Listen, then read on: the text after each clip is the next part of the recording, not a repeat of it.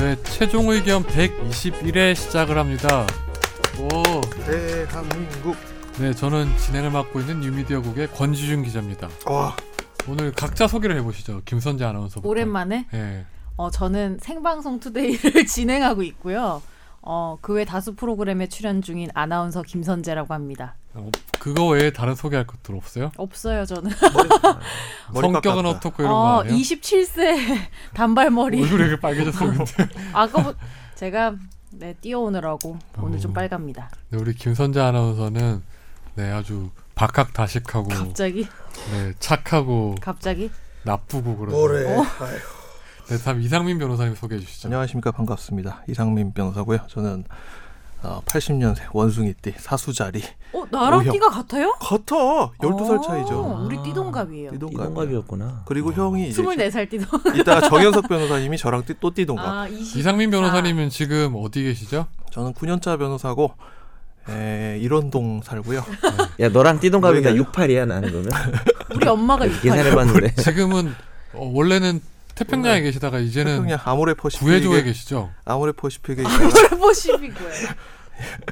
지금은 예그 법률 그 IT 서비스 만드는 이상한 일을 하고 있습니다 사장님이잖아요. 사장님. 그 헬품이라는데 사장으로 계시죠. 네. 예. 네, 그 다음 정 그겁니다. 변호사님, 정현석 변호사님. 아 오늘 이렇게 상호까지 소개를 하는 거네요. 네, 다 해주세요.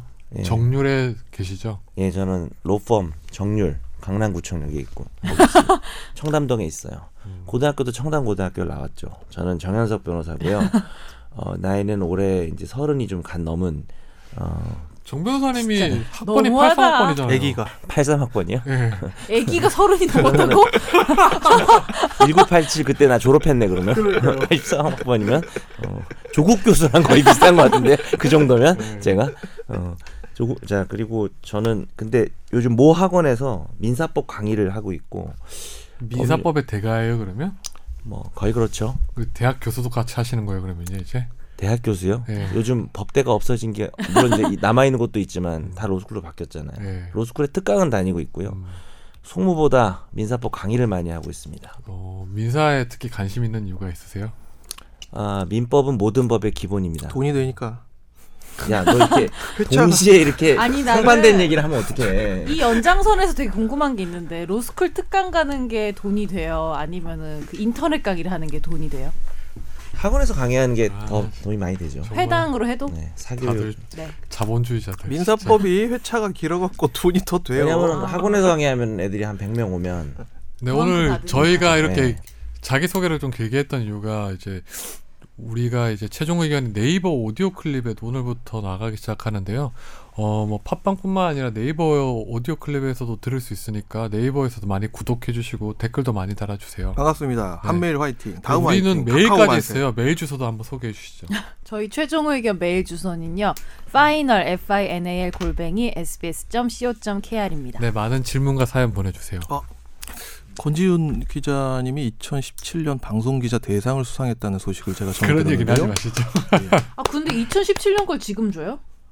그러니까 작년에 했던 거니까 작년 거를 아. 뽑아서 이제 그해 근데 뭐 마무리하는 거죠. 친지들이 주고 이런 건 아니죠. 네. 친지들이 줬답니다. 친구들이 준 거예요. 친구들이 그냥 돈을 모아서 돈을 모아서 이 상패 아니, 같은 아니라 거. 협회가 넌 어디예요? 올해의 한국 기자야 이러면서 한국 기자협회에서 준 거예요? 한국 언론이 방송기자협회에서 그러니까 자랑 안 할 것처럼 하면서 다 얘기한 거. 잘못된 정보를 얘기하려 하니까 한국 방송 근데 기자협회에서 준 이분은 거예요. 상 너무 많이 받아서 이제 무뎌. 그럼 2017년에 수석한 거예요 1등 기자 중에 내가 최고다 이런 아니, 거예요? 그런 건 맞죠? 기자계의 아니, 아니. 유재석 뭐 맞아, 이런 거 맞아. 짱이다. 그냥 자 우리 이제 청취자 와. 사연으로 넘어가시죠. 우리 지윤이 하고 싶은 대로 해. 윤이 하고 윤이 싶은 대로 윤이 해. 하고 싶은 대로 해. 근데 정현욱 진짜 싫다 변호사님이 윤이. 윤이.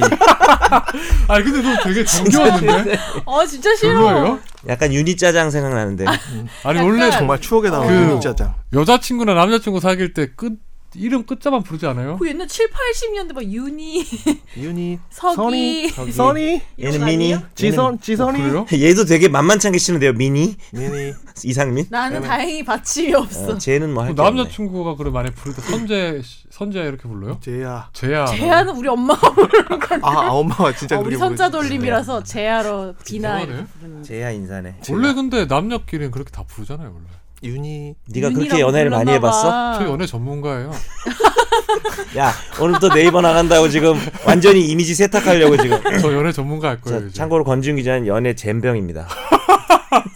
대놓고. 연애 세포가 없어요. 응원합니다. 그러니까 왜냐면 처, 첫, 처음 듣는 분도 계시니까 소개를 해줘야 되잖아요. 근데 아, 진짜 그래요? 장가는 못 갈 것 같아요. 예, 아까 그 기- 그 김선재 아나운서가 들어오는데 머리 깎았냐고 물어보는 걸 보니까 머리 머리 깎았냐고 깎았어요. 군대 가냐 어제. 무슨 선재가 근데 저는 그걸로 그러, 그게 그렇게 하면 안 된다는 거 처음 알았네요. 진짜. 안 된다기보단 그렇게 잘 안 쓰죠. 어, 다 그렇게 그럼 쓰잖아요. 이제 다- 좋은 뭐- 용례를 알려주시죠. 뭐라고 머리를 얘기하면 되나? 자른다고 얘기합시다. 머리 했냐? 응. 머리 했니? 머리, 머리 스타일 잘랐니? 바뀌었네. 머리살 바꿨네. 거기서 바뀌었네. 하나 더 이제 좀 어, 머리 디테일 예쁘다. 추가하면은 어 머리 색이 바뀌었네, 뭐 음. 머리 스타일이 바뀌었네 이런 말을 해주면 좋죠. 머리 속이 바뀌었네. 머리 속이 비었네. 뭐 들어오자마자 머리 뭐, 깎 내가 뭐 이상민 변호사 크게 한번 당할 거예요 진짜. 상민이가 좀 네이버. 세네요. 네, 청취자 사연 소개해 주시죠. 안녕하세요. 명도 소송으로 몇 번 문의드리고 도움받았던 청취자입니다. 계속 사연이 적다고 하셔서 계속 문의드린 명도 소송 건과 관련된 거 하나와 최근 일어난 다른 일에 대해서 문의드립니다. 첫 번째 명도 소송과 관련해서 이건 약간 결과 보고예요. 네. 소송은 2심 승소 무단으로 점유하고 있던 사람들도 다 나갔으면 소송 비용 확정도 받았습니다. 법원이 필요한 세- 서류를 제출하면 상대방의 월급 같은 걸 차압할 수 있다고 하는데 아버지께서 알아보셨더니 필요 서류를 준비해서 법원에 제출을 하러 갔는데 법원 직원이 상대방이 부산 모 지역의 구의원이래요. 그래서 공무원 신분이라 차압을 해도 절반만 받을 수 있다고 했다고 하는데 이게 전달받은 거라 정확한 워딩은 모르겠지만 공무원이라 절반만 받을 수 있다 이런 게 있는 건가요? 압류의 대상이 안녕하세요. 저는 이상민 변호사고요. 압류의 대상이 이제 제한이 되는 게 있죠. 그러니까 급여 같은 경우에는 이 사람의 생계가 달려 있는 그렇죠. 네. 예, 돈이기 때문에 이제 2분의 1까지 압류가 가능하도록 일정 정도 이상의 게- 이상에 한해서만 음. 이제 압류가 네. 가능하도록 최소의 압류가 생계 지- 원래 액수가 정해져 있지 않나요? 그 가능한 게 그렇죠. 100 이, 범위. 음. 2인 가족, 3인 가족, 4인 예. 가족. 음. 그럼 네, 이럴 때 공무원인 거랑은 상관없는 예, 거네요. 공무원인 거랑 공무원 상관이 없어요. 예. 비공무원은 상관이 없습니다. 압류 금지 채권이라고 그 네. 규정돼 있어요. 원래는 그 하- 해마다 바뀌지 않나요? 그게 전에 개정이 어. 네. 돼야죠. 그런 똘망똘망한 눈초리로 좀 쳐다보지 않아 그러니까 주셨으면 4인 가족일 좋겠습니다. 경우에는 차압할 수 있는 월급 액수가 더 줄어드는 거죠. 음. 그러니까요. 그렇죠. 예. 써- 써야 될 돈이 더 많으니까. 네, 다음 질문해 주시죠. 다음은 분실된 택배 보상 관련 내용인데요. 제가 불프 블랙 프라이데이 기간에 이건 없는, 불프라고 없는데 어디다? 내가 넣었어. 그렇죠. 아. 써보고 싶었어. 근데 네, 다 줄임말. 줄이는 것 같지 않아요? 어, 불프. 김선재 불프. 아나운서는요? 블랙 프라이데이 불- 너무 길지 어, 않아요? 불핑 불핑이 있으니까. 블랙핑크, 불핑은 알아요? 아, 물어볼 걸. 불핑, 지훈이 불핑 모르는 알아요? 표정이야. 불핑? 블랙핑크 말했잖아요 좀 전에. 아니 뭔데요, 누구 그게? 몇 이게 명이야 뭔가 거기? 알아요, 알아요. 몇 명? 블랙핑크. 내가 볼 때는 아이돌인지도 몰랐어. 오. 아니에요. 근데 몇 명이냐고 우리가 물어본 거야. 4인조 남성 그룹이에요. 알았죠? 아니에요. 몰라요. 오. 여성 그룹이죠. 어, 다. 그건 안 해. 네. 유명하잖아요. 여튼 미국 아마존과 이베이 등에서 세일을 했던 제품들 많이 세일했는데 50에서 70% 세일했던 제품들을 사서 배송 대행 업체를 통해 국내로 배송을 했는데 통관도 완료되고 국내 배송 업체까지도 인계가 됐는데 문제는 국내에서 배송하는 택배 업체에서 저희 집으로 배송하는 과정에서 분실했던 겁니다. 택배 기사는 경비실에 두고 갔다, 잘못 준 것 같다, 문 앞에 두고 갔다 말을 바꾸더니 결국은 분실된 것 같다면서 보상을 해주겠다고 했는데 중요한 건 보상을 해주는 돈이 지불한 금액에다가 배송비만 보상해준다는 건데 이게 세일을 많이 했으니까 그 물품을 더 이상 구매했던 가격에 살 수 없을 뿐더러 구하기도 힘든 물건인데 이런 가치는 전혀 인정받지 못하는 건가요? 불프 기간에 경쟁을 뚫고 싸게 물건을 구해, 아, 구매했고 신청을 하려면 사진을 캡처해서 물품 관련 정보를 기재하는 등 여러 가지 내 시간을 들여서 일을 하는데 전혀 반영되지 않는다는 게 억울한 면이 있습니다. 아 너무 공감한다.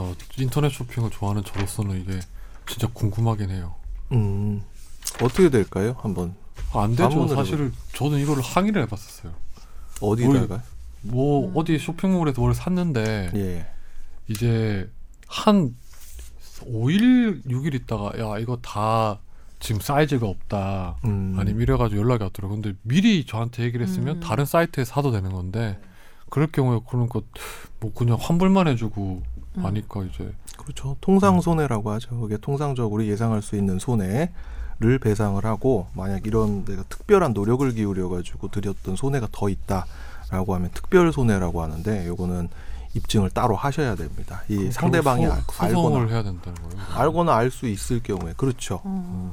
가령 뭐 내가 뭐로 비유를 하면 좋을까 이런 그 택, 이런 뭐 블랙프라이데이 뭐 이걸 사면서 뭐 택배 회사가 아니라 일반 택배 회사가 아니라 특별한 어떤 배송 업체를 따로 이용을 하면서 이거는 어 내가 블랙프라이데이에서 산 거니까 못 구하는 거다. 그러니까 이걸 잃어버리면 뭐 절대 안 된다. 이런 식의 어 이야기를 해놨다면 뭐 그렇게 따로 보상을 받을 만한 여지도 있을 수가 있겠죠. 그렇지만 일반적으로는 안 된다고 근데 저 보시면 돼요. 궁금한 게 네. 우리 택배 편의점에서 막 붙이고 할 때 네. 금액 쓰잖아요. 네. 그 안에 뭐 얼마짜리가 들어있다 이렇게 쓰잖아요. 그게 소송하면 반영이 돼요? 그런 식으로 쓴 게? 입증의 하나의 그 요소로 반영이 되죠. 음. 요소로 반영이 되고. 근데 실제로 배송된 게 뭐고 그 안에 이제 그 막말로 가격이 자기가 쓴 가격이랑 실제 이제 거래 가격이랑 달라버리면 거래 가격이 우선이 되겠죠. 음. 예, 이렇게 여러분들 지금 듣고 계신 방송이 전문적이고 훌륭한 방송입니다. 갑자기 홍보하기. 근데 이렇게 없어? 작은 소액 같은 경우에는 소송을 내도 그러면 어떻게 해야 되는 거예요? 지금 199불이면 뭐 한 20만 원 되는 거 아니에요? 소송 비용이 더 들까? 근데 기본적으로 여기에 대해서 환불은 해주니까요. 환불은 음. 해주고 특별 손해가 어, 50% 싸게 샀다. 그러면 19만 원, 20만 원 받기 위해서 소송을 한다. 참 근데 어려운 이거는 문제네요. 네. 우리가 인터넷으로 돌아와야 할 때인 것 같아요. 아, 또 인터넷에 항의글을 계속 올리면- 글을 쓰면서 진상 짓을 하면은 김선희 아나서 제일 좋아하는 거잖아요. 어, 그러면. 왜냐하면 이게 제가 보니까 50% 70% 정도면 사실 그 업체 입장에서는 큰 돈이 아닐 수 있잖아요. 어. 제 생각에 줄 것 같아요. 진상을 하면. 그좀 보충을 하면은 이제 아까 선재 아나운서가 질문한 게 되게 중요한 게 그 상법에 보면 곡가물 운송 책임이라는 게 있어요. 네. 그래서 이제 금액이나 이런 걸 명시를 했다면은 그거에 대해서 배상을 받을 수 있는 길이 있습니다. 네. 다음 사연 넘어갈까요? 안녕하세요. 최종 의견에 메일을 보낼 일이 생기길 원치 않아서 메일 쓰는 일이 없길 바랬는데 결국은 이렇게 쓰게 됐습니다. 새해가 되고 2018년 국가 공무원 채용 공고가 발표됐는데 공고 내용 중 부당하게 느껴지는 게 있어 글을 쓰게 됐습니다. 하면서 글과 사진들을 첨부해 주셨는데요. 개인적으로 이번 채용 공고에서 가장 부당하다고 생각되는 건 직업 상담사 자격증의 5% 총점으로는 20점 정도의 가산점을 사전 안내와 유예 기간 없이 부여한 점입니다. 기존의 다른 컴퓨터 활용 관련 자격증 가산점 폐지할 때는 사전에 알려줬고 국가고시센터 게시물 팝업창 시험장의 시험지 1페이지에 기재한 걸 봤는데 이번엔 아니었던 거죠. 네. 그런데 불과 두 달 전에 있었던 고용노동부 추가 채용에서도 이런 사전 안에는 없었고 지금부터 이 자격증 취득을 준비하더라도 물리적으로는 취득이 불가하고요. 네. 공무원 행정학 모 교수의 정보 공개 청구 자료에 따르면 합격 컷 근처에 합격 인원의 4배 인원이 몰려 있기 때문에 이 큰 파급력을 가지는 거예요. 가산점이. 청와대 청원에도 동의를 했고 신문 기사가 메인에 갈 수 있도록 버튼도 눌러봤고 상황 설명을 담은 메일을 국회의원들에게도 보내봤지만 몇 시간 가지 못해서 메인에서 삭제되거나 걸리지 못했습니다. 이에 관련해서는 고용노동부의 답변은 블로그에 올라온 글 하나가 전부입니다. 공식 해명을 홈페이지가 있는데 블로그에서 한다는 것도 개인적으로 별론데 이와 관련해서 어제 헌법소원과 가처분 신청을 냈다고 들었습니다. 시험이 100일도 남지 않은 상황이고 시험 접수가 2월 20일부터인데 그 전에 가처분 신청이 인용될 여지가 있을까요? 어때요? 요거 혹시 좀 보셨나요? 이거 어떤 지금 상황인지? 저는 그 사이트는 가서 봤긴 했었어요. 네, 기사랑. 직업 상담사 2급 또는 1급을 따게 되면 일반 행정직 혹은 노동 직역의 직렬에 이제 지원을 할 때 5% 가산점을 주는데 20점. 예, 25점이에요. 다섯 과목 오, 보면 25점이거든요. 25점이면 사실 무지무지 큰 점수인 게 맞아요. 그 저기 독립유공자 후손이나 아니면 저기 가산점. 훈장- 거의 가산점보다 가산점만큼 높은 점수 아니에요? 그것보다 더 높아요. 예, 어, 더 그래요? 높아가지고 이거는 문제의 소지가 굉장히 크다고 이제 저도 보면서 생각이 들더라고요. 왜 넣었지 이걸? 갑자기 들어간 것도 문제고 누가 특히- 갑자기 직업 상담사 자격증이 있는 고위공무원 자녀가 시험을 치는 게뭐 그럴 가능성이 있어 보입니다. 이제 여기서 나온 얘기가 노동부에서 근무하는 무기계약직 직원들에 대해서 고- 예, 공무원으로 이제 어, 전환을 시키기 위한 특혜가 아니냐 아. 이런 그 식의 사람들은 이 문제제기가 나오고 시험을 있죠. 안 봐도 되는 사람들이잖아요. 아니요 봐도 봐야죠. 그 무기계약직에서 네. 정규 9급 7급으로 이제 옮겨가는 거니까. 근데 이 그러면 거기서 자체 시험이 아니고 이렇게 국가고시를 친다고요? 그 그렇죠. 사람들이? 그 사람들이 일로 어. 들어와가지고 노동부로 들어가게 아 다 그러니까 정규직 전환이 되려면 이걸 따야 된다는 거예요 그 사람들이? 무기계약직은 우리가 저 10급 기능직 이런 거 생각을 하시면 되거든요. 네. 예. 그 통상 예전에 다른 부처 무기계약직 정규직 전환할 때 보면 이렇게 뭐, 뭐 7급, 9급 새로 뽑는 시험을 친 게 아니라 자체 내부 시험을 쳐서 자체 내부 시험을 쳐가지고 옮겨가는 네. 것들이 음. 꽤 있어. 거기서도 사실 굉장히 많은 내부 갈등이 있었죠. 음. 그래서 노동부에서 무기계약직으로 근무하는 직업상담사 자격증 소지자들한테 이건 특혜를 준 게 네, 아. 아. 니냐 이런 얘기가 있는데 은근 스리슬쩍. 예, 그래서 지금 아까 여- 이분께서 말씀하신 대로 가처분 신청하고 헌법소원이 어, 들어간 지 얼마 안 됐더라고요. 이건 좀 약간 뭐 그 국가 처분이 좀 달라질 수 있겠네요. 혹시나 결정이 나오면요. 그러면 음. 예. 그러니까 이게 사실 막 3점 뭐 2점 막 이런 식으로 그 작게 다- 주면은 뭐. 작게 줘도 그게 사실 그 커트라인에 걸린 사람들 사이 진짜 어마어마하거든요. 그렇죠. 옛날에 뭐냐 그 국가 유공자 그때 자격증이 문제가 됐던 게 거기 가산점이 어마어마한 힘을 발휘해서 7급 검찰직이나 그런 경우에는 커트라인이 100점이 넘어가요. 서- 그냥 자격증이 없으면 다 맞아도 합격을 못 해. 아니, 그리고 우리나라는 시험 보는 사람이 많기 때문에 어떤 시험이든 왜 1, 2점으로 다 갈리잖아요. 막 그렇죠. 모든 합격이. 음. 뭐 이거는 좀 공평하게 기회가 부여될 수 있도록 했으면 좋겠네요. 이게 유예 기간 자체가 너무 짧으니까 이걸 따고 싶은 사람 입장에서 딸 수가 없는 상황이니까 이건 좀 약간 불합리해 보이긴 근데 합니다. 그 전에 그러면은 시험 접수가 2월 20일이면 진짜 얼마 안 남았는데 그렇죠. 그 전에 막 철회를 하거나 이럴 가능성이 있나? 가처분이 그 사이에 이제 인용이 된다면은 이 5점 자격증 가산점이 없는 상태에서 시험을 진행을 하게 되는 원래랑 거죠. 똑같이. 어, 음. 뭐 내년에 다시 챙기거나 그렇겠죠. 예. 아무쪼록 잘 해결되시길 바라겠습니다. 다음 사연으로 넘어갈까요? 최종 의견 잘 듣고 있습니다. 이동할 때마다 귀에 이어폰 꽂고 수시로 듣고 또 듣고 여러 번 재청취합니다. 특히 김선재 아나운서가 짱 좋아요. 뭐야? 저도요. 어머니이세요? 우리 엄마 짱 제- 좋아요 이런 말 몰라요. 뭐 제야 물결 이런 거 몰라요. 제가 작은 빌라를 가지고 있어서 빌라도 없어요. 우리 엄마. 혹시나 모르죠. 어, 아니야 아니야 전세야 전세야. 그래서 빌라를 가지고 있어서 전세를 줬는데요.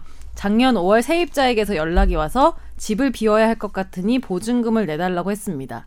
그래서 집주인인 저는 부동산을 알아보고 집을 내놓고 사람이 보러 가면 집 좀 잘 보여주세요 라고 부탁드리려고 전화를 드렸는데 전화긴 꺼져 있고 몇 주 뒤엔 아예 없는 번호라고 안내 멘트가 나오더라고요. 관리인 부동산 등 수소문을 했으나 당체 연락이 안 되고 결국 관리인이 작년 7월쯤 연락 부탁드린다 메모를 문에 끼우고 사진으로 찍어서 저한테 전송하는 걸로 마무리했고 부동산에 내놓은 것도 철회를 했습니다. 전세 계약 기간이 올해 8월까지인데 이런 상태라면 만기가 돼도 세입자는 나타나지 않을 것 같고 집 관리가 안 되는 거는 문제고 세입자 그 사람에 대한 걱정도 되기까지 합니다. 아, 그럴 수도 있겠네.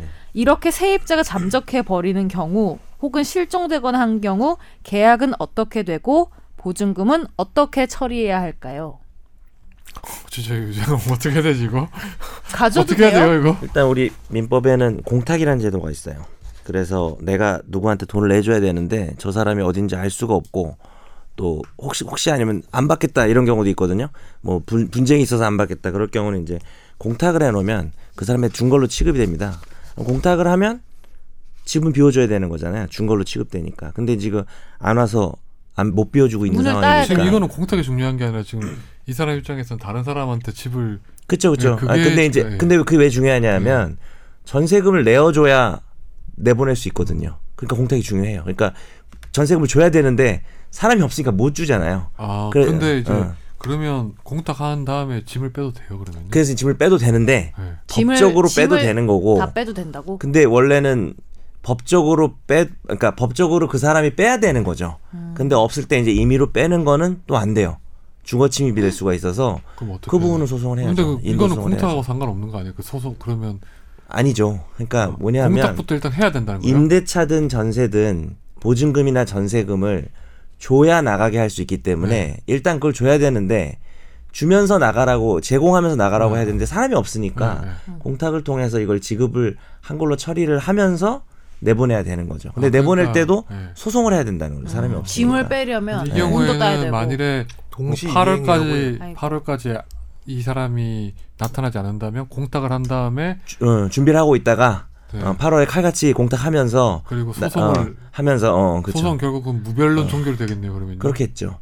이제 물론 이제 소송을 가면 상대가 계속 안 나오면 저 전세금 줄 때까지 못 나가야라는 그게 이제 동시행의 항변인데 그 자체가 없기 때문에 공탁을 안 해도 되는 경우가 생길 수도 있어요. 그러면 그때 음. 소송 확정 받으면 이제 집행하면 돼요, 인도. 집행하면 음. 물건을 빼서 어디 버려도 되는 거예요 그러면 그건 이제 국가에서 집행관이 와서 네. 어, 따로 이제 보관을 한다든지 그런 절차가 되어 있는 거죠. 아, 아 근데 너무 좀 손해인 게 원래로 따지면은 한 7월쯤에는 집을 보여주고 그러니까. 8월에 맞춰서 그럼 빼야 기간이 되는데 걸리는 거죠. 8월에 시작할 수 있는 거잖아 이 모든 걸 예, 그렇죠. 그 8월 시작하면 몇 달이 걸리니까 그래서 요즘에 임대인들이 재소전 화해라는 걸 해요. 뭐냐면 처음 임차인이 들어올 때 아예 임대차 계약서를 법원에 가서 확인을 받아요. 음. 그러면 그건 일종의 재판을 나중에 할 필요가 없이 정해진 기간에 이제 임차인 사실 뭐 임대인들이 보통 돈이 많지만 임차인도 뭐 악덕 임차인이 있잖아요.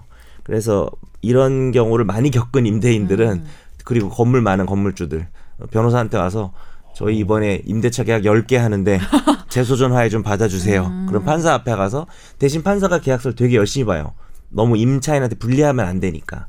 그래서 불리하지 않으면 판사가 확인을 해주는 게 이제 재소전 화해거든요. 음. 그거면 그 그거는 바로 예, 효력이 생기는 바로 거예요? 바로 집행관 불러서 할 수 있어서 뭐 며칠 걸리지도 않죠. 근데, 근데 나쁜 저- 나쁜 임차인들은 어 재소전 화해로 집행권원 받아가지고 집행을 하러 할 때 청구 이의에서 걸면서 강제 집행 정지 신청을 하는 방법도 있어요. 또 시간을 끄는 그렇죠. 방법이 근데 있어요. 나 예. 궁금한 게 이 돈을 가질 순 없어요. 저는 이분만큼 착하진 않나 봐. 못 가죠. 혹시 뭐, 이 돈을 이분이 그 사람- 영영 평생 가질 나타나지 수 없는데 않으면 평생 안 나타나면 가질 수 있죠. 왜 그럴까요? 왜 그럴까요? 평생 맞춰 보세요. 안 이 나타나면- 사람이 1년 동안 안 타났어요. 그러면 전세금을 왜 가질 수 있을까요? 1년이면 가질 수 있어요? 아니에요. 아니 뭐 1년 아니지만 예를 든 거야. 몇 년이에요? 몇 년이 궁금하지. 뭐, 이런 게 너 궁금한 네. 뭐, 나랑 안지 몇 년이니? 그것부터 좀 생각해 보자. 한 10년?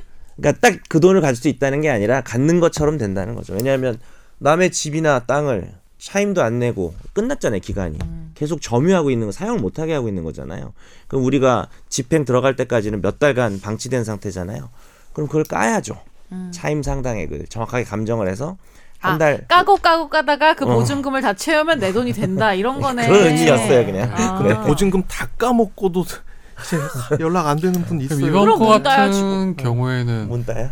그 8월에 발생을 했던 손해에 대해서는 공탁금에서 공제가 좀 돼요? 그렇죠. 네, 아주 마- 정확합니다. 그러니까 기간 이후부터는 계속 시간이 걸릴 거 아닙니까? 그러면은 소송 끝나서 인도 집행이 끝날 때까지 한, 한 6개월 걸렸어. 그럼 6개월치 차임을 감정을 해서 전세금에서 뺀 것만 주면 됩니다. 아, 근데 궁금하다. 어떻게 되신 건지. 아, 아, 그리고 저 공탁 어디 때문에, 네. 여행 갔을 수도 있죠 뭐. 공탁 때문에 오해가 없는 있었는데, 어, 번호인데. 정 안 돼서 공탁을 하는 걸 미리 말씀드린 건데, 그 공탁은 결국 지금 권지훈 기자 잘 얘기한 것처럼 최종 집행에서 인도가 되거나 그 사람이 나타나서 인도할 때 주면 돼요. 네. 어, 최종 순간에. 왜냐면 깔 걸 까고 줘야 되니까. 네 마지막 사연은 넘어가시죠. 안녕하세요. 저는 올해 법학 전문 대학원에 음. 입학 예정인 학생입니다. 요즘은 정모 변호사님의 인터넷 강의를 들으면서 열심히 민법 공부를 하고 있는데 너무 생각보다 아. 여기 어렵네요. 정모 변호사님은 뭐 정춘근? 정충군? 정- 여러분, 정현석 변호사의 민법 강의가 아니 근데 뭐 정현석? 네이버 나갔으니까 이런 얘기가 좀 더 그러네. 요즘 제일 많이 드는 강의가 됐습니다. 우후. 나름 법학과를 졸업하고 학점도 우수하게 받았다고 생각했건만 어려운 건 어쩔 수 없는 것 같아요.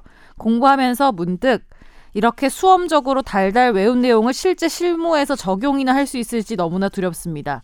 실제 변호사님들은 사건을 접하다가 음 법리 까먹었네 이러면서 수험서나 교과서를 다시 뒤져보시나요? 응 아니야. 이게 너무너무 궁금합니다. 정 변호사님 수업 시간에 드립 너무 재밌대요. 네. 음. 글쎄요. 두 분은 안 뒤져보시잖아요 그냥. 그 우리가 이제 드라마 같은 데 보면 당신을 형법 300 몇 조에 의해서 강제추행으로 현행범 체포합니다. 뭐 이러잖아요. 우리가 조문을 다 외울 수도 없고 하필 왜 강제 추행으로 하신 거예요? 아니 보통 그게 그냥 제가 뭘 머릿속에 생각했냐면은 드라마 시작할 때 여자 검사가 네. 클럽에서 춤을 추고 있는데 뒤에 누가 오니까 검사인 걸 하필이면은- 드러내는 모습 아주 진부한 형식이잖아요 그게 하필이면은 여자 법조인이었어. 그러니까 여자 검사 그런 거 되게 많아요 나 자꾸 나 이상한데 몰아가지 지금, 마시고 지금 현재 그 검찰에 일어난 성추행 파문을 지금 네. 갑자기 그거 오늘 풍자하신 건가요? 다뤘었으면 괜찮았을 것 같은데 풍자하시는 건가요? 뭐 그거는 뭐 그런- 아니고요 그런 의도는 아니셨나요? 네, 미국 그런 인생이 건 아니고. 풍자예요. 네, 그거는 심각한 문제고 제가 얘기한 거는 이게 어쨌든 이거에 대한 뭐 답을 드리면 뒤져봐야죠. 근데 법학뿐만 아니라 모든 것이 뭐랄까요 그 거- 요즘에는 검색의 시대예요. 근데 공부를 평소에 열심히 안 해놓으면 찾지도 못해요. 맞아. 공부를 열심히 해놓으면 너무 까먹어도 네, 많으니까. 금방 찾아서 적용을 할 수 있다. 뭐이 말씀만 드리겠습니다. 전 찾지 않습니다. 시킵니다. 사장이니까요.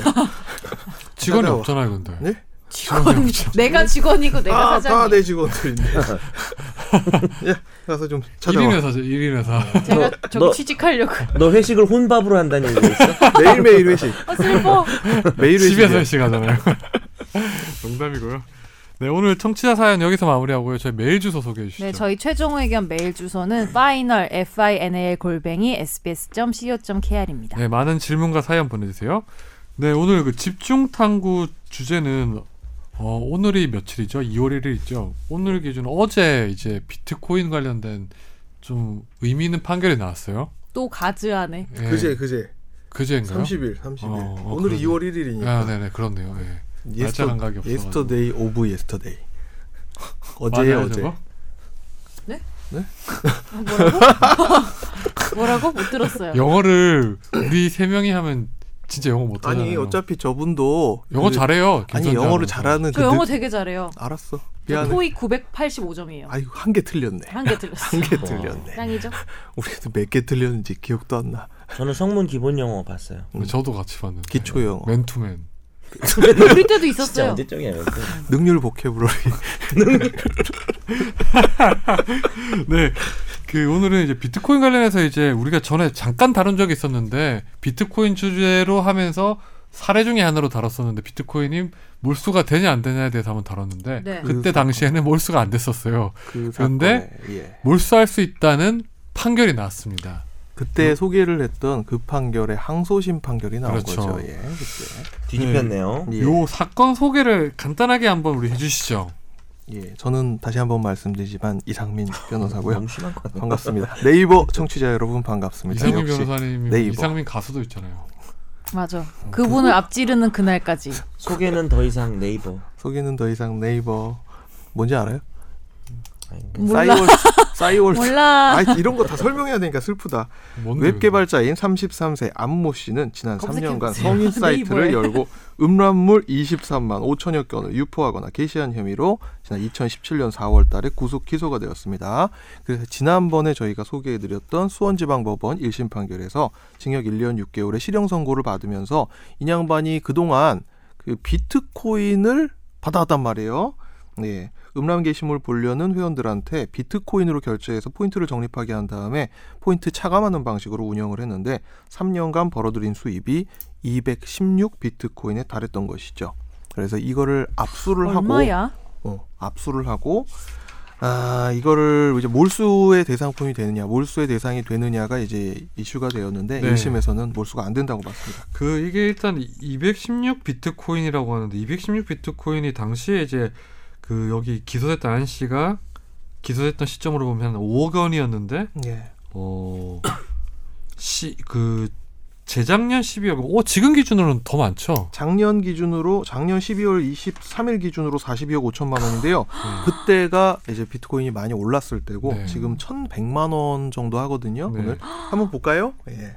근데 비트코인은 가격이 너무 왔다 갔다 많이 하는 거 아니에요? 예. 그래서 지금 1,100만 원으로 쳤을 때 한 22억에서 음. 23억 이거 원 정도 나라에서 들었답니다. 투 약간 투자로 할 수도 있겠다.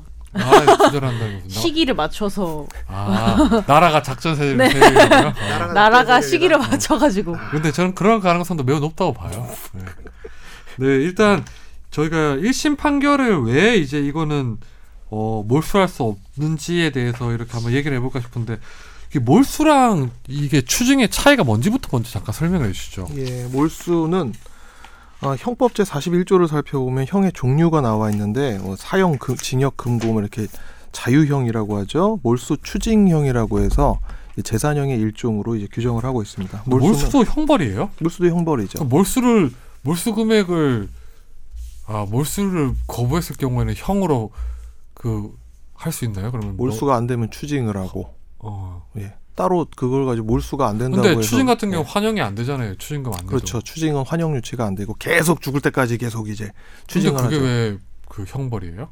남의 재산을 강제로 뺏는 거니까 형벌이죠. 네 재산을 다 근데 뺏어가니까. 벌금은 환영이 되는데 예. 그 추징하고 몰- 추징은 이제 환영이 안 되는 거잖아요.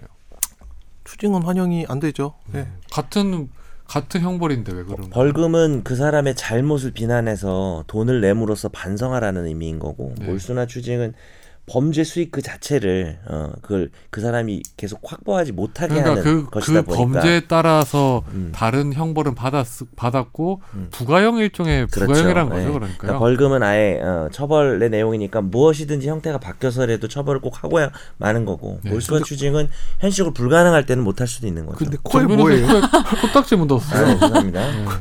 코딱지 코딱지 아니고 아니야 볼펜인 것 같아요. 네. 저거. 볼- 피어싱. 볼펜으로 코딱지 그려놨는데요. 저기 근데 죄송한데 방송 중에 코딱지라는 건좀 자제해야 되는 거 아니에요? 그럼 콧봉? 골, 골펜을 뽕이 내가 뭐야? 파란색이 묻었나? 아 파란색 여기 지금 예. 이렇게 모르는구나. 기스가 나가지고. 콧봉이 뭐예요? 콧병 몰라. 볼펜을 왜 코에다 내가 칠했지? 콧병이요? 콧- 예, 콧- 코딱지 아, 여기 있네. 코병? 콧봉. 정말 콧봉이 뭐예요? 난 진짜 나 처음 들어봤는데. 뭐 애칭인데요? 아 코딱지. 코딱지에 지금 유니 같은 거예요? 애기들한테 막 그러잖아요. 아 진짜? 네. 무슨 애기 있어요? 저 어, 있나? 조카 있게 찢어졌어요. 조카 있겠지. 확인되지 지금 보니까 않은. 코딱지가 맞나 보네요. 네, 코딱지가. 네, 아무튼 없네. 예. 네.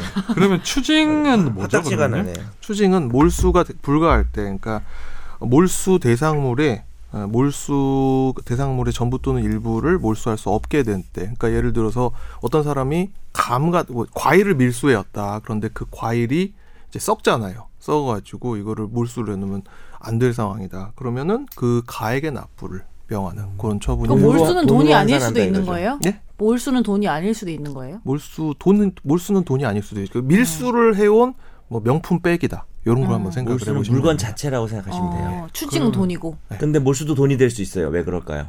범죄 수익 그 자체면 된다면서요? 아니.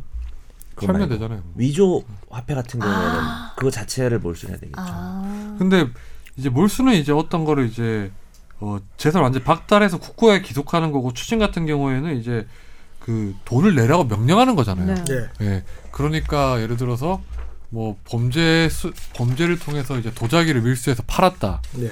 근데 도자기 밀수한 도자기를 팔기 전에 그대로 어. 이제 적발을 하면 보- 도자기를 몰수하는 거고 네. 도자기를 팔고 난 다음에 이제 적발이 되면 도자기를 판 금액을 추징할 수 있는 거죠. 그렇죠. 이게 네. 뻘소리긴 한데 그 가끔 가다가 이렇게 밀수해오는 뭐 운동화나 뭐 백이나 이런 것들 공매 처분할 때 거기 가서 사면은 좀 싸게 살 수 있습니다. 굉장히.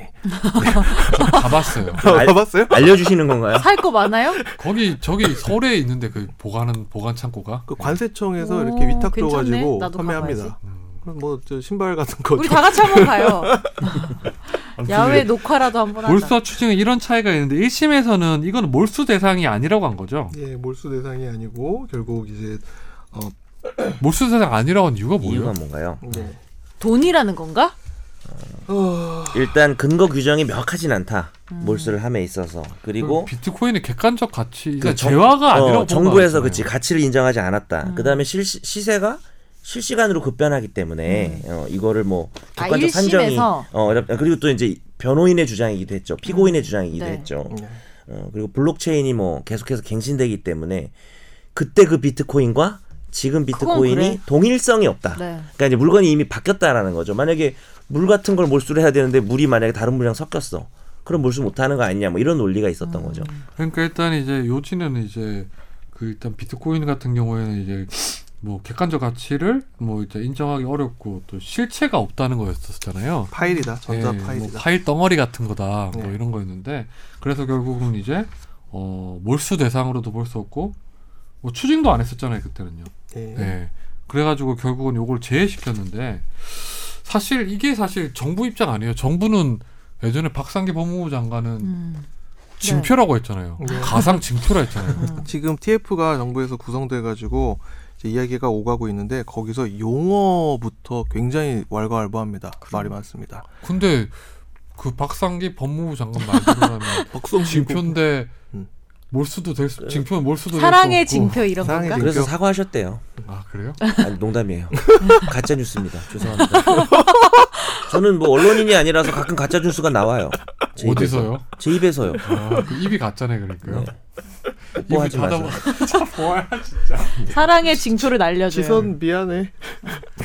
네, 그러면 이게 지금 결국은 이제 비트코인 자체가 뭐 재산적 재화라고 보기도 어렵고 일단 또 이제 징표고 또 이게 실체도 없고 이래서 뭐 몰수를 안 했던 건데 항소심에서는 이걸 달리 판단했잖아요. 그렇죠. 수원지법 1심에서 이제 이야기했던 그 내용들을 이제 파기하는 판결이 내려졌는데요.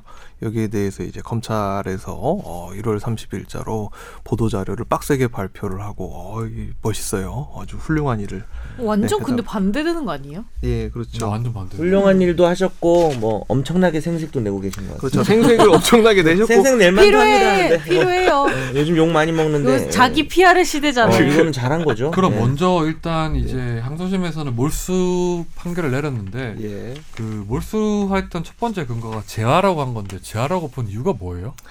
결국 이제 이 비트코인이 범죄 수익 은닉의 규제 및 처벌에 처벌 등에 관한 법률이라고 하는 특수 특별법이 있는데 여기에 따른 범죄 수익에 해당한다라고 하는 점을 이제 검찰에서 입증하는데 주력을 했고 더하기 아까 얘기가 나왔던 이 비트코인과 지금 현재 갖고 있는 비트코인이 다르다라는 변호인의 주장을 깨기 위해서 비트코인의 해시태그 주소를 이제 비교를 하는 작업을 해가지고 두 어, 진짜? 비트코인이 같은 비트코인이다라는 것을 이제 나름 입증을 했습니다. 음. 어 그리고 일단 뭐 재산적 가치가 있다고 했던 이유가 이제 무형까지도 포함돼서 그런 예. 거죠. 유형 재산만이 아니라 네, 네, 그- 형태가 돈처럼 없어도 쓸 아. 수 있으니까 일단. 눈에 보이지 않는 그 가시적이지 않은 것도 재산이 될 수 있다. 네, 판결문을 근거로 삼았던 게 요즘에 이제 이 비트코인으로 결제할 수 있는 데도 많아지고 또 네. 실제로 이제 결제가 이루어지고 있고 또 확장이 되고 있고 또 온라인 게임 업체에서 하는 이제 뭐 게임 아이템 같은 경우에도 게임 그쵸. 머니 같은 경우도 재산적 가치를 인정하는 판례가 있다고 하네요. 그러니까 이제 이게 사실은 간단한 문제는 아닌 게 예를 들어서 뭐 적립한 포인트 같은 것도 네. 사실은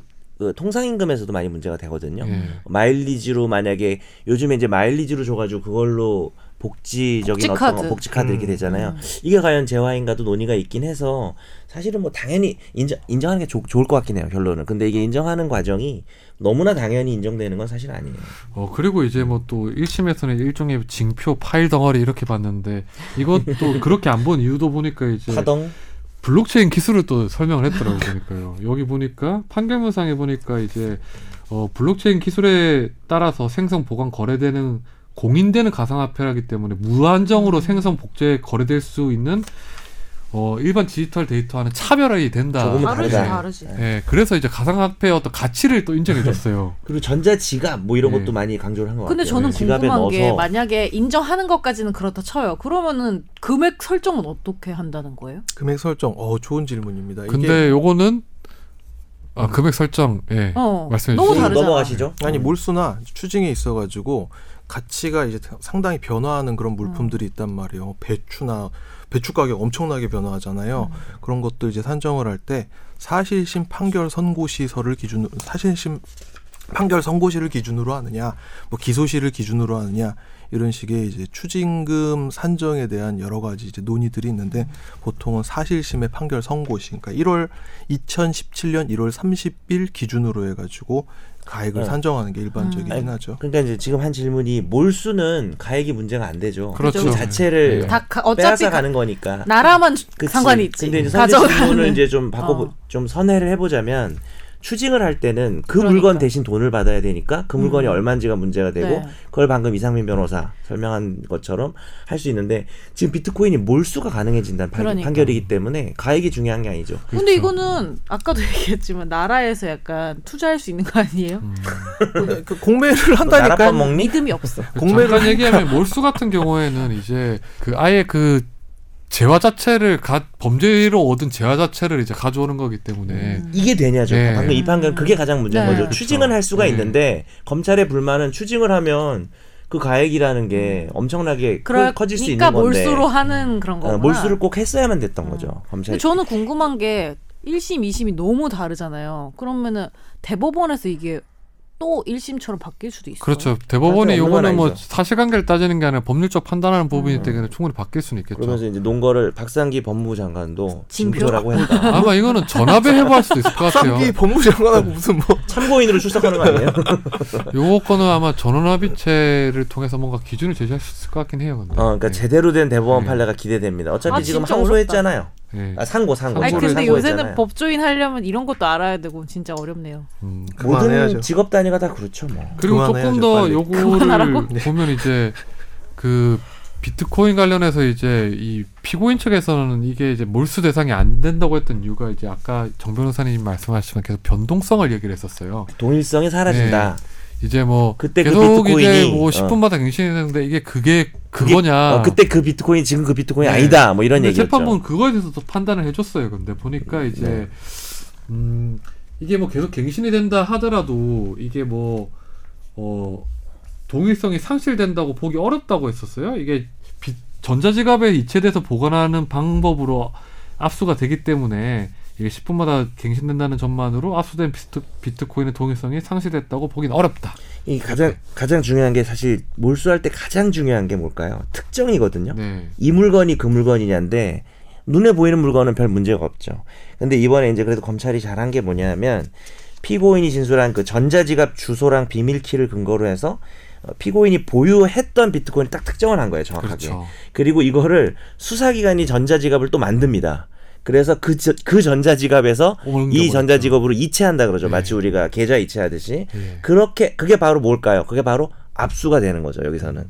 그러니까 이제 손 눈에 보이는 물건이면 야 내놔 해가지고 강제로 뺏는 거라면 이제 비트코인은 이런 식으로 압수를 했고 그리고 이런 이체 기록이 블록체인에 공시가 되어 있기 때문에 10분마다 갱신된다는 거는 뭐 동일성이 없어지는 건 아니다. 이 이체 기록이 남아 있다. 이걸 네. 논거로 삼았죠. 그래서 이제 검찰에서 이제 뭐, 뭐 일단 검찰의 말에 따르면 본인들이 어떤 개발할 기술을 통해서 비트코인을 당시 거래 당시에 얼마나 거래됐는지를 특정을 했다는 거죠. 음. 이제 범죄 행위 당시에 그러니까 쭉 그렇죠. 한, 한 3년 동안 이제 범죄 활동 동안 벌어, 벌었던 이제 216 비트코인이죠. 네. 그거를 특정했기 때문에 몰수가 가능했다는 건데 그런데 이게 저는 좀 약간 걸리는 부분이 뭐냐면 이게 당시에 어떤 범죄 수익을 얻었던 게 한 비트코인으로 치면 8억 원 정도인데 이 사람이 지금 가치는 이제 한 뭐 많게는 40억, 한 22억 정도 되고 이러는데 그걸 다 이렇게 국가가 이제 가져가는 게 맞는 거예요, 근데? 그치, 피고인 입장도 생각해 볼 필요가 있겠죠. 예. 어, 자기가 어찌 보면은 비트코인 형태로 범죄를 저지르고 마음을 먹은 거잖아요. 네. 그리고 이 사람이 범죄를 저지르지 않은 부분도 있어요. 비트코인 형태로 뭐 의류 네, 쇼핑몰이었나요? 그렇죠. 예. 어, 그거는 뭐 정당한 자신의 제외시켰잖아요. 어, 예. 투자 내지는 네. 거래 방식이 될 텐데 범죄가 뭐 나쁜 건 맞지만 예. 그 범죄로 발생한 이익 네. 중에 어떤 비트코인을 이용했기 때문에 어떤 이 사람의 특별한 어떤 재능 내지는 뭐랄까 작전이죠. 네. 어, 그래서 늘어난 것까지 모조리 다 할 수 있냐? 어, 과연 국가기관이 가져갈 수 있냐라는 문제는 남는 거죠. 뭐 그 범죄수익금리 규제법 보니까 이제 몰수할 수 있는 거에 대해서 이런 의미 부여를 했더라고요. 그 범죄 행위에 의해서 생긴 재산 또는 그 범죄 행위로 입은 보- 보수로 얻은 재산.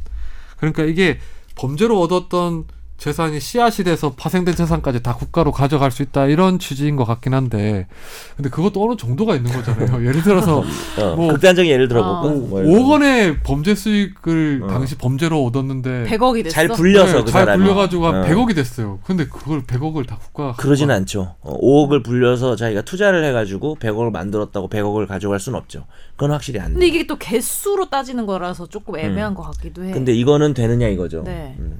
근데 이건 이치 이런 입장도 가능하지 않아요? 이 사람 입장에서는 예전에 팔 수 있었는데 자기가 보기에 오를 것 같으니까 자신의- 남겨두고 네. 썼다. 아. 투자적 판단이다. 근데 나의 이런 재능까지도 음. 재능의 결과까지도 국가가 뺏어가는 게 과연 맞는가? 물론 네. 이런 항변을 할 수 있겠죠. 아까 어떻게 택배랑 생각하십니까? 비슷하다. 그 말이 그래서 맞다고 생각해서 얘기하는 거예요? 아니면 그냥 토론해 보려고 얘기한 거예요? 아니요, 근데 아까 저는 권 그런 기자는 어때요? 측면은 억울할 수도 있지 않나 생각이 들어요. 이게 물론 범죄를 얻어서 범죄를 통해 얻은 재산은 뭐 국가가 다뭐 이렇게 몰수하는 건 맞다고 보는데 그것도 어느 정도 수준이 있으니까 일심 판결이 뭐 네. 얼토당토하는 건 아니잖아요. 네, 일심 그러니까요. 판결도 이유가 다 있는 네. 거예요, 네. 사실은. 물론 이게 뭐 무슨 음란물 사이트를 통해서 얻었던 약간 좀 지저분한 범죄 수익이긴 하지만 그럼 배제하고 봐야죠. 그러니까 네. 그 나쁜 건 나쁜 거로 처벌받고 몰수는 몰수 다 좋은데 거기서 본인의 어떤 선택지에 따라서 추가로 발생한 이득까지 전부 다 토해내야 되는가는 다른 문제죠. 사실. 그래서 전 국가가 무- 누군가 어떤 시민의 어떤 재산을 가져간다는 건 되게 엄격하고 제한적으로 이루, 네. 어진다고 그렇죠. 보거든요. 예. 그러면 범, 죄 시민이긴 한데요. 난 비트코인이 없어. 다행이다. 음, 아, 미코 그럼 요즘에 예를 과거에 뭐 예를 들어 어떤 공무원이 뇌물로 한 5천만 원을 받았어요. 음. 그 5천만 원으로 이제 그걸 종잣돈 삼아서 주식 투자를 잘해서 한 그건 뭐 10, 못 뺐죠. 어, 그러니까 이제 그걸 자기가 투자를 통해서 불린 거는 뺏을 수는 없는 거죠. 음 그래요? 그, 아니 그리고 5천 원이라고 말씀하시는 순간 그거는 돈이기 때문에 금액은 금전은 특정을 못 하잖아요 어차피 그 그러면- 돈을 자기가 뭐 묶어놓고 해놓지 않는 이상 그러면 보따리에. 예를 들어서 미술품이 한 당시 거래로 한 2억 정도 됐어요. 범죄 네. 행위 당시에 어, 미술 올랐어. 그럴 수 있겠네 그런데 자기가 놔뒀다가 한 그렇지. 5년 후쯤에 한 100억으로 만들어서 팔았어요. 100원만 원 팔았다 그럼 그게 법원이나 이제 이런 데서 추징할 수 있는 그게 금액은 아까 서- 상민 변호사가 말한 거잖아요 과연 네. 어느 시점을 기준으로 추징금 계산할 거냐 그 문제죠 그러면 그건 지금 지금 어떻게 해요? 실무는 그러니까 뭔가 그러니까 기본적으로 다 이거는 범죄 수익을 그 범죄자한테 남겨놓는 것 자체가 허용이 안 된다는 취지에서 이렇게 판결을 하는 거예요. 왜 사실심 판결 선고시라고 얘기를 하느냐? 사- 그 산정을 할 수 있는 시기 중에 가장 늦은 시기가 사실심 판- 판결 선고시예요. 그게 가장 합리적이기 때문에 아, 지금 그러면 그리고 우리가 음. 그림의 이 아저씨 얘는- 이 수원지법 아저씨 걱정해 주실 필요가 없는 게 216 비트코인 중에 191개만 지금 저 돼가지고 이 아저씨 한 25개 남아요. 25개 남은 게 6억 9천으로 추징된 거죠 이게 지금 네, 6억 그렇죠. 9천 추징됐는데 네. 추징됐지만 25개 남고 6억, 6억 9천 내는 게 나은 거지. 25개가 나중에 수십억 되는 거 아니에요? 아, 아니면 추징금은 또 다르고요. 그거하고 좀- 지금 아, 그건 아, 다르고. 다른 추징금이었나 이 봐요. 아저씨 25개 비트코인 남아 있으니까 이분 인생을 우리가 뭐 걱정해 근데 주실 나는 필요는 없을 것 궁금한 같습니다. 게 가장 이, 쓸데없는 연예인 걱정 이분은 같은 이분은 거네. 이분인데 만약에 그 우리가 일상적으로 돈 빌리고 갚는 거 음. 있잖아요. 근데 비트코인으로 빌리거나 뭐 갚거나 이럴 때는 그거 어떻게 해야 돼? 계약하기 나름이죠. 나중에 비트코인으로 갚기로 한다든지 그 비트코인으로 갚든지 아니면 돈으로 갚으면 얼마인지 정해야 되겠죠, 그거는. 음. 근데 이거 아까 좀 이상민 변호사 말씀하셨지만 저는 많이 궁금해요. 이런 좀 약간 예를 하던 얘기를 들어서, 좀 예. 마저 해봐요. 그러니까 어, 그림 얘기. 뭐 또- 예를 들어 그림으로 예를 들면 자기가 밀수를 할 때 5원 주고 밀수를 했어요. 그 그러니까 그림을. 그리, 예. 그림은 이 변호사 얘기한 것처럼 사실 변론 정도시가 뭐냐면 재판 끝날 때 말하는 거거든요. 네, 그러니까요. 가치가 올랐으면은 그 이심 끝날 때쯤- 추징할 수 있어요. 음. 근데 아까 처음에 예를 드셨던 건 돈이었잖아요. 네. 뇌물 같은 거를 돈으로 받게 되면 그 돈을 기반으로 자기가 종잣돈으로 투자를 했다. 그거를 추징하진 않는다는 거죠. 그림은 어떤 물건인데 가치가 변동한다라는 거고. 음. 그래서 비트코인도 사실 기본 기존 법리랑 뭐 그렇게 크게 어긋나는 건 아니에요. 그냥 몇 개 사봐. 100만 원 들여갖고 저 업비트 기준으로 지금 1,134만 5천 원 하고 있네요. 설명해 주세요. 어, 아홉 업비트가 시- 뭔가요? 9시 기준으로 0.75% 하락한 가격입니다. 그럼 이렇게 일단 리썸. 법원에서도 이제 그 몰수를 가, 가능하다고 일단 항소심이지만 나왔지만 그렇다면 이게 비트코인이 일단 법원에서 어느 정도 형 형사법정에서는 재화로 인정한 건데 그러면 예를 들어 이혼할 때 비트코인 같은 경우에는 재산 분할 대상이 돼요? 비트코인으로 줄게. 이제 하나씩 법리가 나오기 시작하겠죠. 근데 이 대법원 판결이 이대로 확정되면 점점 더 긍정적이 되는 거죠. 어, 재화 가치가 인정이 되는 거고 그다음에 변동해도 비트코인을 약간 지금 이 판결은 비트코인을 가액이 아니라 물건으로 보는 거거든요. 개수로 어, 따지는 거. 네. 그러니까. 음. 어, 개수로 따지는 거고 특정이 가능하다고 본 거예요. 금전은 특정이 안 되잖아요. 그냥 내가 얘한테 100만 원을 빌려주면 나중에 갚을 때 그때 그 준 지폐로 줘 이러지 않잖아요. 음. 그냥 같은 이익을 주면 되는 네. 거잖아요. 그러니까 비트코인도 추징을 하면 이익을 계산해야 되는 문제가 생기는 건데 그 자체를 주는 걸로 하는 거니까 물건처럼 취급을 한다는 아, 거니까. 그러면은 전 궁금한 게 내가 비트코인으로 빌렸으면 꼭 비트코인으로 갚아야 돼요? 아니요. 그런 건 아니지만 그게 신장으로 갚아도 됩니다. 목숨으로 내 목숨으로 제 갚겠어요. 신장은 160. 어, 그게 아니라 그, 개, 그 약정을 하기 나름인데 일단 민법에 뭐라고 돼 있냐면 부대채무를 빌려줬을 때는 노트북을 빌려줬을 때는 그 자체를 음. 반환하고 대채물 돈이나 쌀 이런 걸 빌려주면 동종의 같은 품질로 반환하면 되게 돼 있어요. 원래 민법이. 근데 비트코인을 같은 그러면 품질은 어떻게 알아요? 정말 쌀 그러니까 뭐 빌리는 거 경기미 그만해요. 정도 되면 경기미 세가마를 빌렸으면 그러면 임금님한테 바치는 쌀 정도 포천 되면 쌀로는 안 되는 거예요. 포천- 포천도 경기도 아닌가요? 어쨌든 포천 쌀안 여주쌀 되는 거예요, 포천 쌀? 여주쌀 막. 그만해 이것들아. 어쨌든 그래서 같은 대체물로 주는 걸로 하는데 왜냐면 쌀을 그때 그 쌀 몇 톨로 줘 이렇게 할 수 없잖아요. 아. 소비하고 비슷한 걸로 주는 거죠. 동종으로, 동종물로. 근데 비트코인을 이렇게 몰수의 대상으로 보게 되면 동종의 개념보다는 부대체물로 봐서 그때 줬던 그 비트코인을 돌려줘 달라는 의미가 될 텐데 그건 좀 이상해지죠. 이건 딴 소리긴 한데 제가 어. 애매하다, 이건 제가 애매하다. 왜냐면 가- 화폐가치 의미가 있으니까. 제가 좀 옛날에 네. 이상해져요. 우리 누나가 사왔던 순대를 이렇게 먹었어요. 순대 간이랑 귀랑 다 들어 있었는데 누나가 이제 집에 가- 오더니 너 진짜 이거 딴 왜 소리 음. 먹었냐고 막 뭐라 했어요. 그래서 제가 또 핫, 핫딱지가 나갖고 네 귀를 잘라라. 순대를 사다 줬어. 근데 그 그 간을. 순대에는 간이랑 귀가 없었단 말이에요. 아, 내장 허파랑. 많이를 안 했구나. 그렇죠. 내장을 거기 안 들어간 생 내만. 순대를 사다 줬더니 누나가 어떻게 이거랑 이거랑 같냐. 음. 이게 거르지. 아, 부대체물입니다. 거르지. 그 역시 어릴 동종인데 때부터 법전을 꿈꿨구나. 그래서 음, 부대체물. 그래서 그게 마저 하- 하면은 네. 이 판결은 특정이 된다고 한 거지만 선지자 얘기를 잘한 게 비트코인을 빌려줬다면 그 비트코인을 갚아라. 이거는 아무 의미가 없잖아요. 없을 수도 있다. 도, 그리고 그러니까 어, 그치. 그러니까 근데 돈으로 갚으라는 뜻이겠죠. 이 일반적으로. 판결도 기본적으로 재화의 가치를 인정했다면 당시에 그 비트코인 시세로 돌려 빌렸다면 그 시세로 줘야 되는 거 아닐까요? 아니 계약을 어떻게 그런 것도 하냐. 나는 가능하죠. 저는 네. 그리고 그것도 궁금해요. 약정이 중요해요. 그래서 비트코인을 갖고 있던 사람이 죽었어. 그러면 그거 어떻게 돼요? 선지자 오늘 질문 터지는데요. 우리 아빠가 혹시 그러니까 일단 돈다- 돈다지가 상황부터 기본을 얘기를 알아볼라. 해보죠. 일단 하나씩 하나씩. 이게 이혼했을 때 이제 그래, 이혼 얘기도 재산 나왔어. 아, 분할이 이혼부터. 음. 되는 거랑 또 이 지금 선재 씨 질문이 결국 상속의 문제로 이어지는 부분인데 그쵸. 아, 재산분할 상속 다 네. 얘기해 봅시다. 재산분 음, 그러면 재산 분할 대상이 되는 거 일단 재산 분할은 기본적으로 뭐 예를 들어서 남편 명의로 뭐가 다 돼 있어도 네. 사실은 아내가 기여한 기여한 게 게 있었다고 있으면은. 하면 청산을 하고 네. 음. 또 서로 같이 살다가 나눠 사니까 부양을 하는 의미 두 가지 의미 음. 있다고 합니다 우리 대법원은 근데 이제 기여도가 있다면 나눠야 되겠죠 그 나눠야 되는 거고 원래 뭐 주식이 있든 뭐가 있든 뭐 퇴직금이 있든 다 어차피 분할의 대상이 되는 거니까 비트코인 자체를 나눠야 된다고 생각이 들어요 그거는 아, 그래요? 예. 개수로 어, 그 그치. 징표인데 나눠야 돼요. 지- 그러니까 그 박상기 얘기- 장관 얘기 어, 그만하고요. 박상기가 퍽퍽 나와. 기왕 자꾸 이럴 거면 초대하죠. 아니 너무 함부로 얘기했잖아요. 그러니까. 너무 함부로. 그러니까 너무 사, 사실 너무 성급하고 좀 되게 좀 그랬어요. 전문가가 아닌데 마치 모든 걸 다 아는 것처럼 얘기해 버리니까 이런 사태가 일어난 것 같아요. 그럼 오늘의 결론은 박상기 법무장관 비판인가요? 아무튼 근데 그 재산 분할 대상이 되는 뭐, 거예요. 말 돌린다. 아니 우리도 모르죠. 근데 그 자체의 개수를 재산 분할로 나눌 수 있지 않을까 저는 생각합니다. 금액보다는 근데 개수가 맞다 비트코인은 이거예요? 코인은 저는 특히 그런 좀 것 같아요. 어려운 게 사실 숨기면 숨길 수 있는 거 아니에요? 부인이 모를 수 있는 거잖아요. 그래 너는 일단 결혼부터 해. 어때요? 이상민 변호사님만 해봤으니까 알 거 아닐 것 같은데 뭐 숨길 수 있죠. 아, 근데 실명으로 하면 숨기기 좀 어렵지 않을까요? 실명제 그래서 사실 실명제를 하는 의미가 있는 것이고 지금 비트코인이 그동안 한 1년 동안 무슨 어, 특정 세력들에 의해서 자금 세탁의 돈줄로서 이용돼 왔다 혹은 음. 부당하게 실명증 필요한 예, 것 같죠. 음. 부당하게 무슨 증여세를 피하는 회피 네. 수단으로 이용돼 왔다 이런 지금 비판들이 있거든요. 실제로 중국 자금들이 들어왔다가 확 빠져나간 또 정황들이 있고 이래서 실명제 자체는 필요하다고 봅니다. 박상기 화이팅. 음. 근데 박상기 제가 만세. 궁금한 거 있어요. 이건 좀 완전 딴 얘기인데 예. 이 비트코인을 제가 안 해봐서 그런데 음. 계속 죽는 얘기해서 죄송한데 예. 죽었을 때 로그인이 돼요? 죽었을 때 아니 로그인은 상관없죠. 그러니까 전자 지갑에 비밀번호를 음. 알고 있거나 아이디 비밀번호만 죽으면 이렇게 알면데 나올 것 같아요. 그때 자기 그러면 김선재 지인이나 가족한테 비밀 안 알려주면 어떻게 돼요? 그거는 진짜 못 찾아요. 그거는. 어.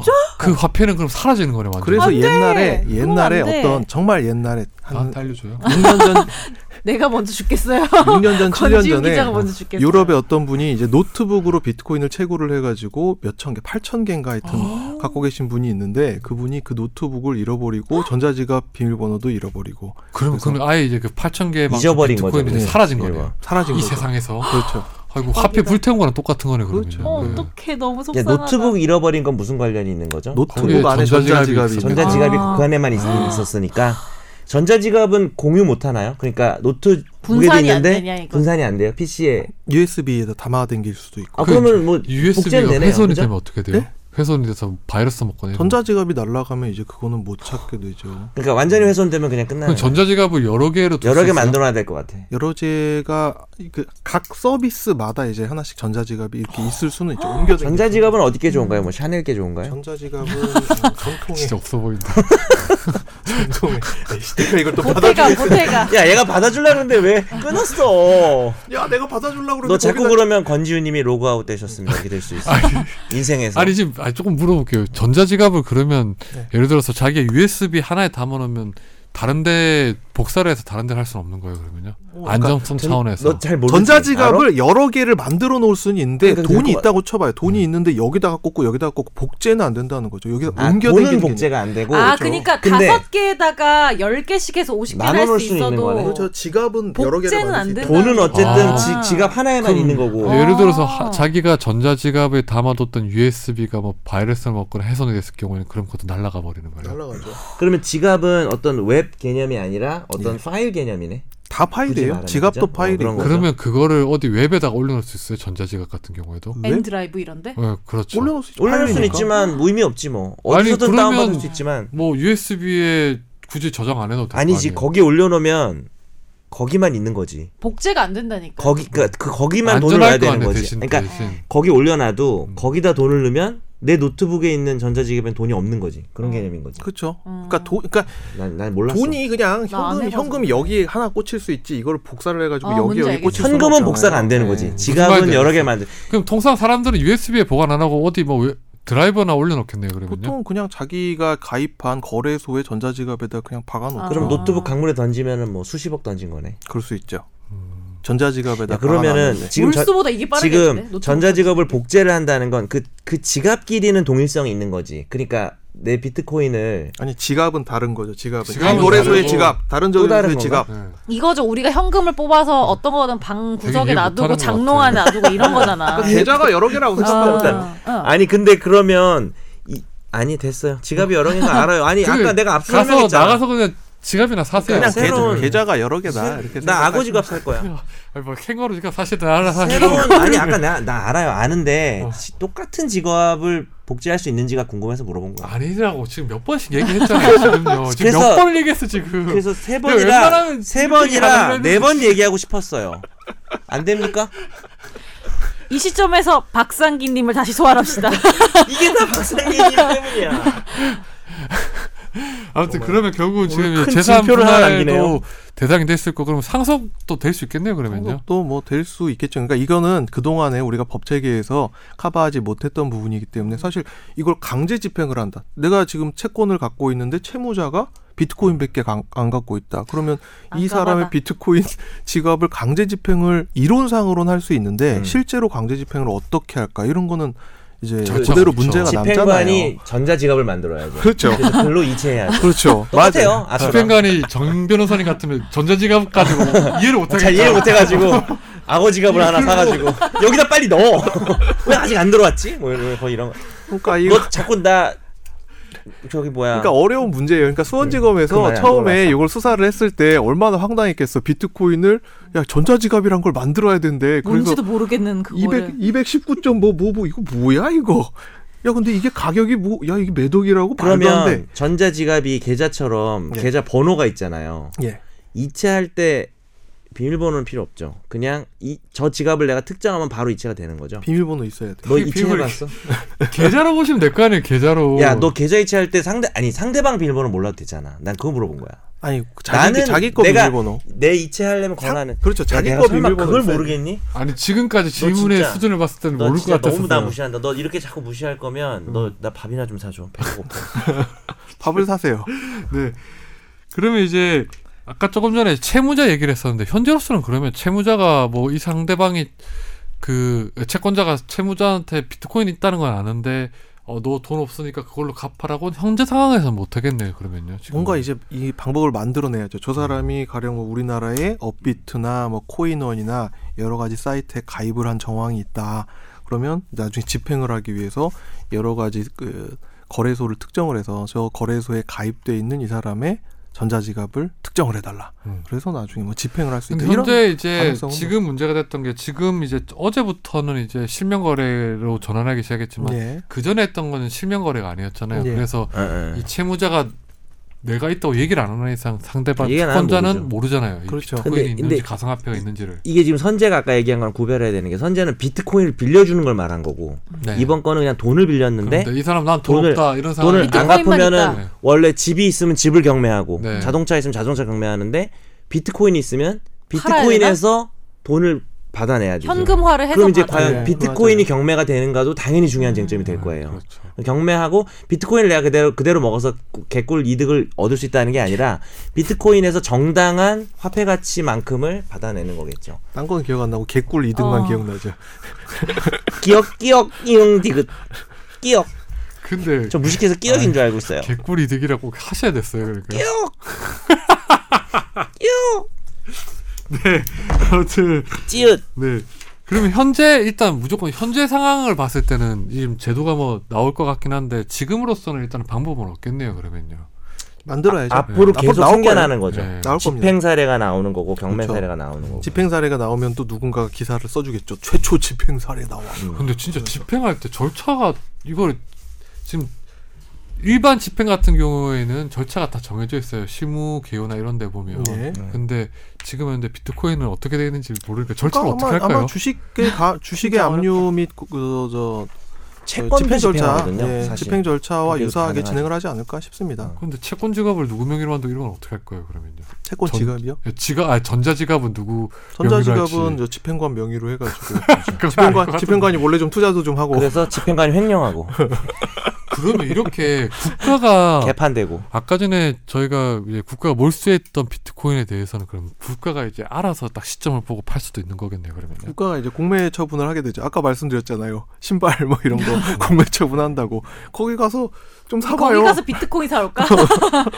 근데 다 그 같이 비트코인을 팔진 않을 거 아니에요 비트코인을 국가가 팔 수 있는 거 아니에요 자기들이 비트코인을 그- 그 공매 그러니까 음, 공매로 공매가 팔게- 아니고 그냥 일반 거래하듯 그렇게는 못 팔아요. 왜요 그렇게 팔 수가 없어요.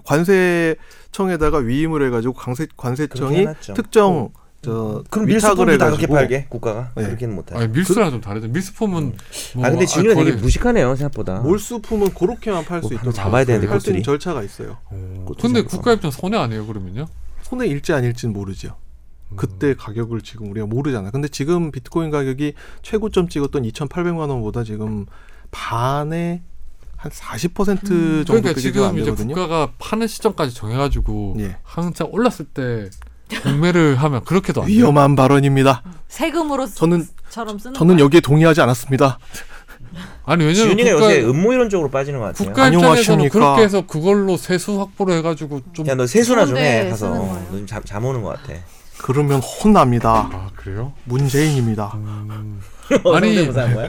연금공단에서는 뭐 그렇게 하잖아요. 국민연금으로 이제 좀 투자도 하고 하잖아요. 그런 식으로 응? 좀 하면 안 되나 싶어가지고 그랬죠. 근데 뭐 투명한 절차를 만들면 네. 뭐 생각해 볼 수도 있겠네요. 만드는 게 우선이야. 투명한 그냥. 절차라면. 다 처음이니까 그쵸. 그렇죠. 지금 정말 다 처음이래 그렇죠. 뭐. 세수도 가지고 늘려야 되니까. 그래서 지금 이 수원지검 요 보도 자료에서 이렇게 어, 목에 힘 빡세게 준 것도 이거 국내 처음 네. 있었던 일이잖아요. 예.